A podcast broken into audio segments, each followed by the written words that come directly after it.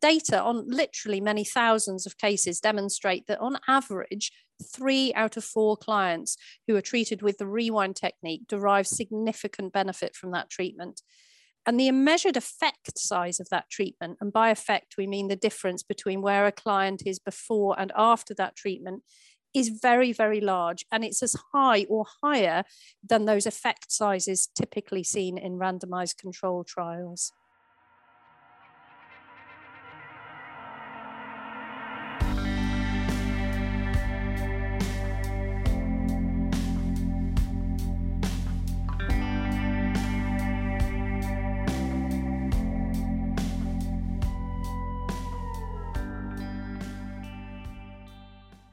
Hello, and welcome to another HG podcast. I'm Jo Baker and I'm part of the HG team. And today I'm going to be talking to Rosalind Townsend about how untreated trauma can cast a shadow over your future. Ros is an experienced psychotherapist and supervisor who combines private practice work with referrals from occupational health and the NHS.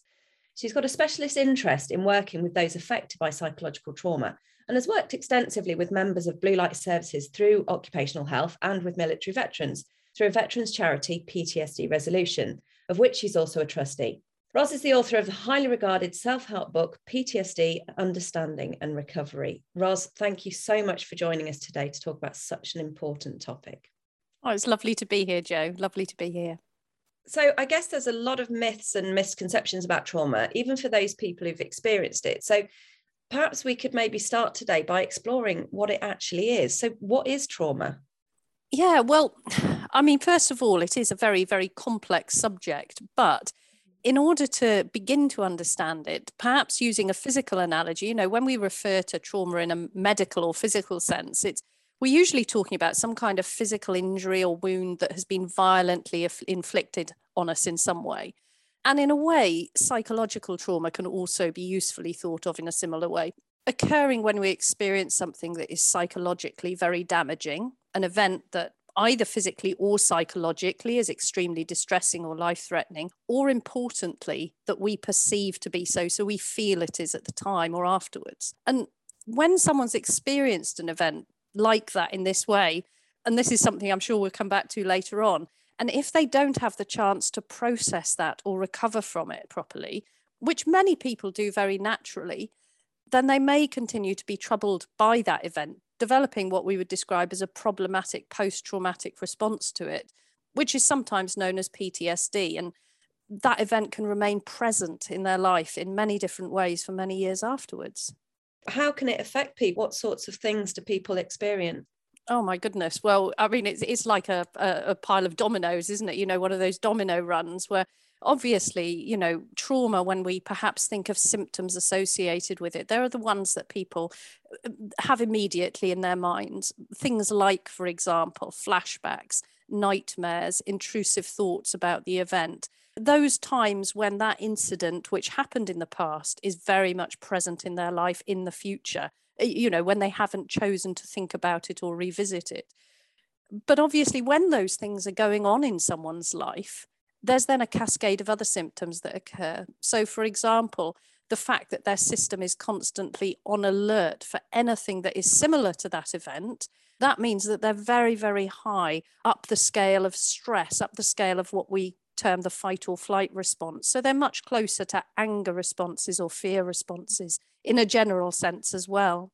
And of course, if they're reacting in that way and feeling very much on guard in their lives the whole time, then that has huge knock on effects on all kinds of other areas of their life as well, in terms of maintaining and sustaining relationships. The way in which they think can be hugely affected. So perhaps their competence in the workplace or being able to manage, you know, just everyday tasks becomes affected. I mean, it really does. It goes on and on and on. So it really, really is a barrier for people being able to meet their needs in a healthy way. Absolutely. And and you know, one of the key things when we're looking at trauma through a human givens lens is that every single basic emotional need that we have and often some of the the even you know sort of more basic physical needs that we have the ability to meet those and the resources to do that meeting of the needs are severely damaged by untreated trauma yeah so i mean obviously you know people's sleep being affected by it as well if they're they're having nightmares they're going to be experiencing disturbed sleep. Is that something that you see quite a lot? Oh, hugely, hugely indeed. And and it's sort of affected in, in so many different ways as well, because obviously if someone has got a lot on their mind, whether that is memories of the initial trauma or whether it is events that are currently occurring in their life, such as problems in the workplace or a relationship because of the trauma symptoms, perhaps they're going to struggle to get off to sleep hugely. So the amount of sleep they're having is shortened anyway. But then beyond that, of course, if someone is constantly jumping at trauma triggers that are firing, so perhaps something in the present resembles something from that trauma memory and causes their system to fire a survival response in response to that, then of mm. course they go to bed and they go to bed with a whole stack of emotional arousal from the daytime. And as we know, when we're working with the human givens approach, that stack of arousal then completely disturbs the balance between dreaming and slow wave sleep mm-hmm. and the balance and the quality of their night's rest is completely disrupted. So they wake up feeling exhausted and depleted and low in mood. So it really is as i said it's that sort of you know that domino run of effects that goes through a life. And i guess you know what you were saying there about something in the present resembling something around that traumatic incident it, it, it sounds as if what you're saying is that there's a real pattern there that the brain has has laid down a pattern of understanding. Absolutely. And i mean you know that that's fundamental to our understanding of how the brain works. Our brain is basically a pattern matching organ in that anything that we understand in the present we understand because we already have a template for a rough idea of what that is. You know if i were to try to describe any new object to you, for example. And I said, well, it's a, a little bit like an orange, but it's got a spout like a teapot and then four legs like a chair. You'd have a rough idea of what this bizarre object was. But the only reason that I could describe it was because of those existing patterns. But in terms of those patterns in the brain, perhaps one of the most obvious times when they really come to the fore is when those patterns have been stored during a traumatic incident because when patterns are stored by a particular bit of the brain, the amygdala, when we go through a very distressing event, those templates for what that event was, what the elements of it that were involved were, are very crudely sort of recorded. So they're very global. And after we've gone through that event, the brain then is constantly scanning the environment to keep us safe for anything that might be a pattern match to one of those things. And of course, those templates that the brain stores, they aren't just related to the bit that was the actual danger. So it's not just the hulking great figure with a knife or the, the car that crashed. It's also perhaps the background to that. So it could be that the incident happened in a room where there were green curtains on the windows, or there was a particular smell in the air, perhaps in a car crash of, you know, the smell of sort of a burnt rubber or something. And at any time in the future that we encounter something that is similar enough to that, the brain will immediately judge that there's a danger in that situation and fire a whole raft of survival responses, rapidly beating heart, perhaps shortness of breath, that kind of stuff to try and keep us safe. And that's absolutely fascinating. And, you know, what has always been intriguing to me, and obviously, you know, having worked with human givens and and you know with you for many years i do have an understanding of it. But one of the questions you know our listeners wanted to know is why are some people traumatized by an event and others are not? Okay so that's a really really interesting one. And i think it's it's a key one when we understand the kind of things that are going to help people recover from trauma as well because essentially, when we experience a trauma, as I've already mentioned, something called our fight or flight response fires to keep us safe. And when that fires, it also involves a part of the brain, the amygdala, storing templates for what that danger was. But what happens after that trauma? And obviously, fight or flight evolved to keep us safe in dangerous situations, like if a lion wandered up and then we were going to take vigorous physical activity to survive that attack in some way. And what happens when we encounter that lion and then we run away from it is that our system calms down. As we use up all of that fight or flight response in running or flying you know the rapidly beating heart begins to settle our breathing begins to settle that kind of stuff. What happens is that our brain also goes back to a calmer state of operation. And when our brain is able to return to a calmer state of operation following trauma, that trauma can then be processed. Now, in terms of the traumas that people experience in their everyday lives, sometimes what happens is that they don't have that space of calm to return to afterwards. So let's say that somebody is living or operating in a very, very background stressful situation, whether that's a, someone in the military on a difficult tour of duty, whether it's a paramedic being called out to repeatedly difficult situations and with stressful rota sort of stuff on top of that, or whether it's someone who's stuck in an abusive relationship. When they then experience an event which is particularly traumatic and they go right up into that state of arousal to deal with it, when they come back down afterwards to do that processing, because their background levels of stress are so very high, they simply don't have access to that calm space where trauma can be processed. And mm. for all of us, when we experience a trauma, it is really there but for the grace of God and a, a sort of pot luck as to whether we have that correct or that that optimum environment for processing trauma effectively and i guess you know it's coming into that that place of calm afterwards but what was going on before seems to be really Im- important as well absolutely and I, I think it's that that general understanding because obviously sometimes someone can have been in a place of real calm beforehand but then experience a trauma which has such knock on effects on their life. I was recently doing some training and was lucky enough to have someone who worked on a stroke recovery ward. And one of the things that she was saying and she recognized from the training in many of her patients was that even though their life was working really well beforehand, because the physical or the, the neurological effects of the stroke were so devastating, and had such huge knock on effects on that individual's ability to function following the stroke that it was very difficult for them to process the trauma of what had actually happened. Because their entire fabric of their life had been turned upside down. Uh, for someone else, obviously, it can be that things going on beforehand inform the stress afterwards. But you can see that when we've got that understanding, we can see how it works from all different angles. Absolutely fascinating and it's you know something that i found in my work which has predominantly been with with young people it's a phrase that's used a lot today and i'm wondering whether that you you know you feel that it's a phrase that is perhaps overused as well in some circumstances. Yeah it's an interesting one that isn't it? I i mean you know a sort of personal view is i think that sometimes a lot of phrases are overused a little bit in our modern society and i think that comes from the lack of ability or or perhaps not overused but without the necessary refinement to be able to see that whole range of experience a really silly example that might make sense of what I'm thinking here. Um, the other night, I had a very, very nice takeaway curry. It was very delicious, I have to say.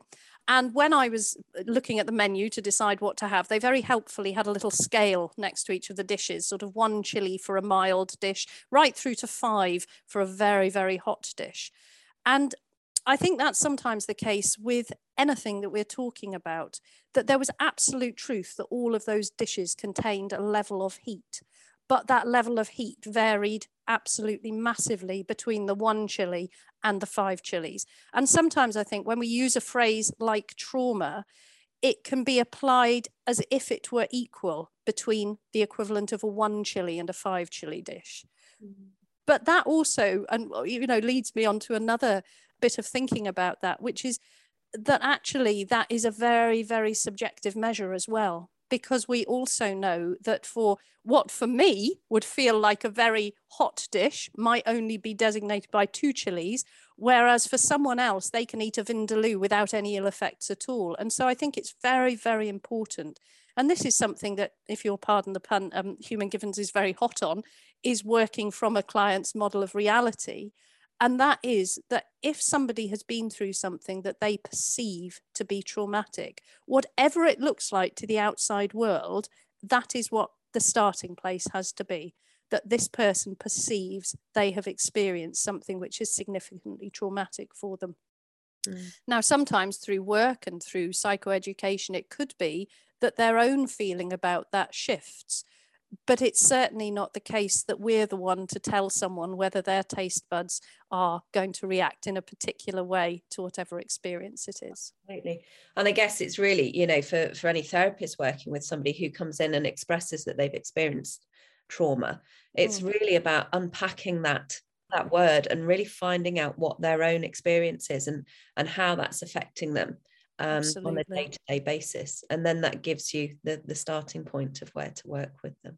Absolutely absolutely and i think that you know psychoeducation when you're working with trauma is so so important because it, well i mean it's important for so many different reasons but one of the huge things that people often come with if they have experienced a trauma is a huge amount of fear attached to what they're experiencing, not understanding why they're having the experiences they are. And often, even if a first therapeutic session is simply about explaining a little bit, helping them to gain that understanding, that can lower those background levels of fear, which then means that actually their brain is going to be in a better state to undertake any focused processing work that you might then go on and do therapeutically. And so how, you know, there are many different approaches to, to working with, with trauma, but one of the things that we know as human givens therapists is that actually revisiting that trauma over and over and encouraging people to, to speak about it over and over on an ongoing basis is actually really quite harmful. So how is it that the human givens approach is different to that? I think the human givens approach and why I like working with this approach so much is that it's a very holistic approach to dealing with trauma. And also, as we've already mentioned, it's something which works very much eh, with a starting point of what that individual client needs. Now, again, we know that many people process trauma effectively under their own steam. And this isn't down to strength of character or moral fortitude. It's simply down to what circumstances surround them, what resources they have at dis- their disposal, how much resilience they've been fortunate enough to be able to build during their lifetime. And a big part of that natural processing can sometimes be talking to people around them about what they have experienced. But the key thing about that talking when it happens naturally is that the effect of that talking is for them to feel better after they've done it. They feel calmer, they feel better in themselves. And by helping them through feeling that another human being understands what they've experienced or gone through, that can allow things to calm down so it aids the process of processing. However, for a good number of people who've experienced trauma, when they revisit that trauma in any way, if they have been severely traumatized, then as soon as they start speaking about it or even going near it in their mind, what it does is it raises arousal, it causes stress and distress. And for a good proportion of those, when they re experience or revisit it in that way, they do actually re experience it. They almost go through that event again in their minds. And one of the other factors that we know is hugely um, indicative of whether someone is going to go on and develop a problematic post traumatic stress response is if they are repeatedly exposed to a trauma. So if they go through the same or similar events time and time again. And if someone has got a good imagination and they're then encouraged to talk repeatedly about what happened to them or the distress of that event, because they reimagine it so strongly, essentially they're re-exposing themselves to it. Okay. so yeah.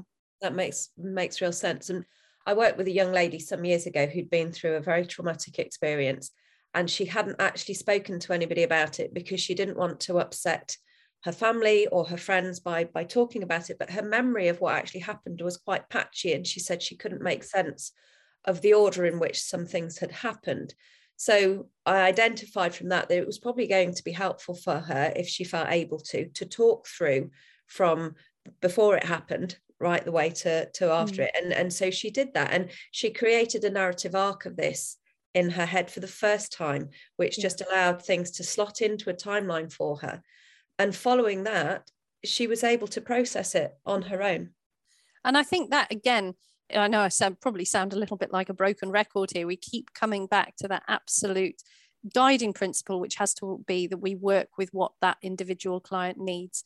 And it's so important that if a client needs to talk through what has happened to them, that we give them the space to do that. But equally important to recognize that within the huge range of tools that we have to use within human givens, we also have a process, the rewind technique, where if somebody has either already talked the incident to death and has simply got worse through doing so, or certainly no better, or if for some reason they really don't want to share details of that, which for many you know clients is a, is a real concern. I don't want to have to talk about this we do have a process that we can use because the processing takes place in the client's head, not the therapist's head, where we don't need to know details in order to guide them through a process which fast tracks that process of calming down and then being able to process that trauma and leave it where it belongs, which is in the past.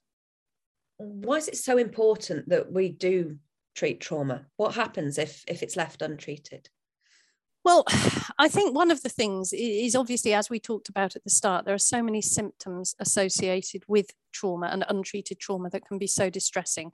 And they have such huge knock on effects, not just in terms of an individual symptom that someone experiences at a particular time, such as fear when in the middle of a large crowd, but the knock on effects that has on a life, on their ability to maintain relationships, to function effectively at work, to be able to feel competent and achieve things, those basic human needs that we all have. You know, it, it really does damage our ability to live a healthy and fulfilling life. And I guess from that, then, that there can be perhaps knock on consequences for physical health as well.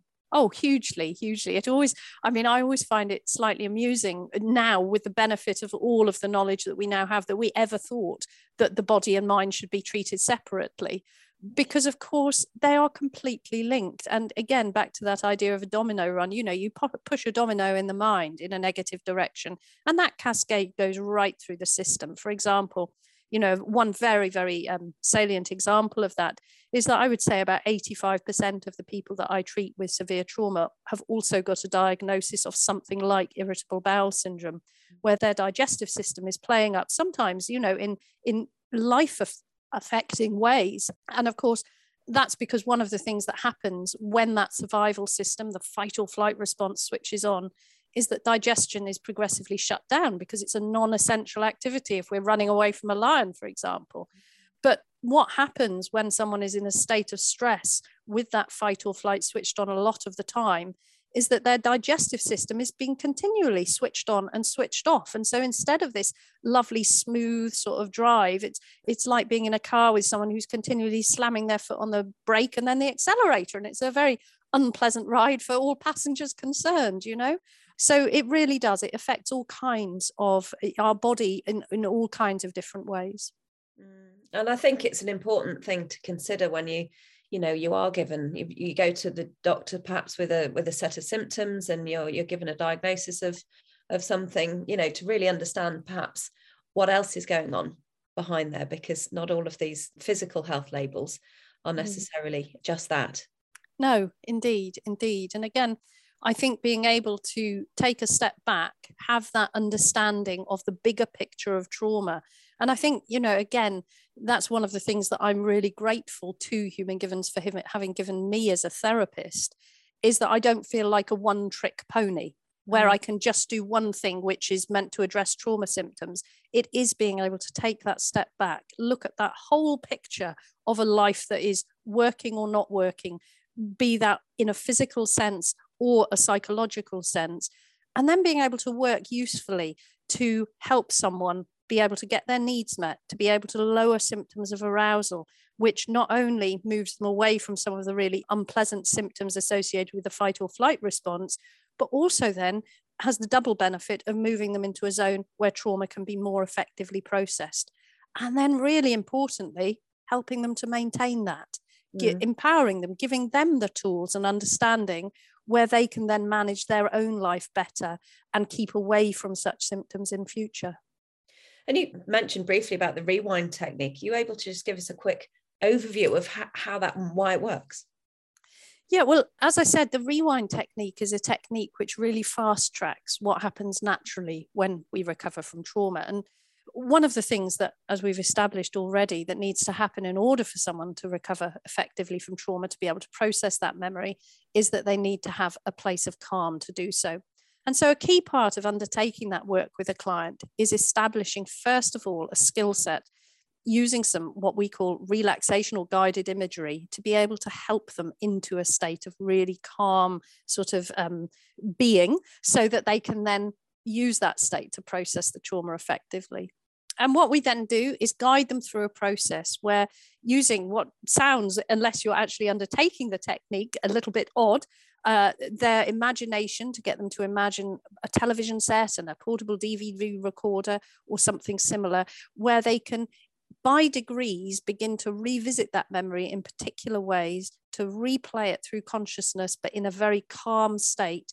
That then allows that memory, rather than being a series of red flags for danger, to simply become a part of their narrative history. They will still absolutely know that those events happened to them, but they will be on the shelf with an event of perhaps having fallen over and bumped their knee in a playground when they were younger. So that sense that, yes, it wasn't a pleasant thing that happened, but it hasn't got massive red flags of arousal and danger attached to it, which then require that fight or flight response to be fired every time it's revisited. Ros, is there any data around that proves the efficacy of the rewind technique? Yeah, absolutely, absolutely. Well, for, for over 15 years, human givens therapists have been routinely monitoring their progress with clients using standardized instruments that measure change for those clients. And more specifically, in trauma cases, therapists use specific trauma measures. And data on literally many thousands of cases demonstrate that on average, three out of four clients who are treated with the rewind technique derive significant benefit from that treatment. And the measured effect size of that treatment, and by effect, we mean the difference between where a client is before and after that treatment, is very, very large. And it's as high or higher than those effect sizes typically seen in randomized control trials. That's great news. And of course, they're gathering data all the time and, you know, using those those trackers to really understand and, you know, put out more data. Yeah. Great. Yeah, absolutely. And if you know, we know that that that technique is not actually accessible for everybody. For for the mm-hmm. large majority of people, it is. So what was you know really struck me was that you said you know I'm not you know we're not just a one trick pony in HG. We've got so many other tools as well that we know are really helpful for working with mm-hmm. trauma. So we are able to work with trauma even if the rewind is not accessible to a particular client for whatever reason. Absolutely, and because as i said the, the, whole sort of uh, understanding of rewind and why it works is because what we are doing is simply fast tracking that mm. process that would happen naturally and of course we have other ways in which if that's not accessible that we can work with a client anything that helps them to lower their levels of arousal to get needs met in the background is going to move their brain into a state where that processing can more naturally happen and this was something actually that became very apparent over the pandemic because obviously to begin with, you know, for myself, for example, I went from having a full caseload of clients working face to face to suddenly overnight everything was online. And beginning to work in that way, it was new territory. And so some of the more severe trauma cases, for example, I thought, well, we'll just press pause on that. We'll do some holding sessions and talk about background stuff. But, you know, I don't want to be doing that online with people. But obviously, a little bit like the First World War, the pandemic wasn't over quite as quickly as we all thought it would be to begin with. And so, and that work online continued. And what happened was that rather than sort of a few weeks later resuming that trauma work, we continued actually just doing work to get needs met, to build in tools to lower background arousal. And what naturally happened was that many of those clients, yes, taking a little longer than might have happened had we been able to immediately do some rewind, but actually do you know it's not it's not quite bothering me as much it just feels a bit further away which as i said to each and every one of them that's a fantastic sign because what that shows is that your brain is naturally processing those events that occurred to you that's brilliant. Absolutely brilliant. Amazing. So is there anything you know if you were living with somebody or perhaps you've got a friend who has experienced trauma how can we support people around us if if they've experienced trauma? I think one of the key things to remember, and again, I really do sound like a broken record, is that because in order for any trauma to be processed, we need to have the right state of mind to do it. Then being supportive of that person in whatever way they need you to be is essential. Now, that could be that they need you to listen to them about what has happened to them. It could be that perhaps they need support with particular aspects of life, and anything that allows things to calm down as much as possible is going to be hugely helpful. However, if perhaps, you know, several weeks after the trauma, someone is still becoming extremely distressed and is maybe feeling that they need to talk about it because if they talk about it enough, it's going to sort it out. But it's clear to you as an observer that maybe actually things are getting worse for them, then helping them to access some good quality therapeutic support before it causes all of that domino effect and starts knocking on to, you know, because then there are more problems to deal with. If we try and treat it when it is simply the symptoms of trauma, that's one level of problem. If we come to it maybe 10 years later, when someone has lost a marriage, has been made, you know, sort of been asked to leave their job, or has perhaps turned to drink or drugs to cope with the distress, then we've got a load of extra problems to deal with on top, which we can deal with. And I do regularly work with clients and get good outcomes when that situation has occurred but like anything it's better to treat it when it's a cut on the toe rather than full on gangrene isn't it you know? So absolutely absolutely. So when you're working with a client who's who's come to see you for trauma and you're working on meeting those needs in a healthy balance and being able to access their resources there's a phrase called post traumatic growth. And is that something that you see? Could you explain that a little bit more?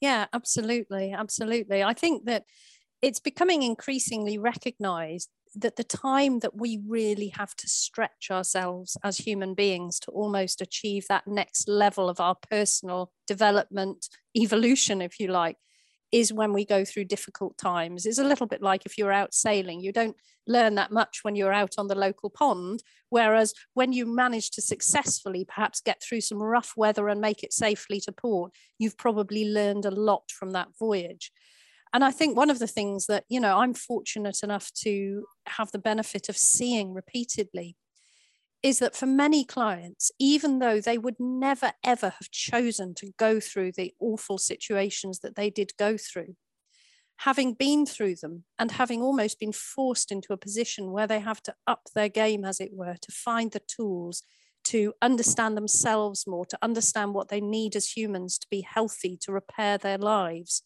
when they do come out the other side of that, it can actually be something that they're eventually able to look back on and say, even though that was absolutely dreadful, from it, I have taken X, Y, or Z, or I've developed, or they have simply have that sense that they are stronger because of the experience. Now, I can't pretend that's the case for everybody that goes through trauma. Trauma is hugely debilitating. And for some people, circumstances around it are such that they aren't perhaps able to recover in that way. But it is certainly something that is very possible and something that as a therapist, I would be trying to help a client move towards. Mm. And it's, you know, it can be such a, a difficult area to work with. And as you mm. say, some people having such severe symptoms. What is it that draws you to, to working in this area so much? I, I think because even though it is a very difficult area to work in in many ways, and even though the people that you're working with are often experiencing and have experienced extreme distress, as you said right at the start, there are a lot of myths and misconceptions around trauma. And I think the effect on a life that can occur when someone is given the right kind of information, the right kind of understanding, the right kind of tools and the right kind of support, because it can be so transformative for them, it's actually an incredibly, I don't know, an incredibly satisfying area of work to do work in because the effects can be so transformative for someone when they are finally freed from a prison of past memories that have been devastating their daily life. It sounds like such rewarding work. Mm, it is. Is there anything that we can be doing ourselves? Because, you know, life happens, bad things happen to, mm. to good people. Is there anything that we can do as individuals to help protect ourselves, if you like, from suffering from trauma? Absolutely absolutely. I mean we certainly can't eh, you know do anything other than you know perhaps not mm, i don't know riding motorbikes at 100 miles an hour without a helmet on that you know that we can do physically to avoid the traumas that occur. As you say you know bad things happen to good people. We can't control that part. But what we can do is ensure that we have as good a basis for a return to a place of calm afterwards should trauma happen as possible and the key ways in which we can do that as human beings are, first of all, to have an understanding of ourselves, of what our basic physical and emotional needs are, and to ensure that we have a life where they are getting met as well as possible. And also to have some specific tools available to ourselves to lower emotional arousal whenever we need to you know specific tools like for example being able to breathe in a way that switches off rather than switches on fight or flight is a very simple example of something that we can use that allows our system to calm down rapidly and effectively. Physical exercise another thing that allows our system to calm down rapidly and effectively. Simple things but ones that can make a big difference in terms of that bigger picture so, in effect, really just knowing ourselves well, knowing those little indicators that when things might just be getting a little bit too much, being able to take a step back and having a look at maybe what's not working in our lives, maybe even doing an emotional needs audit, which you can do online.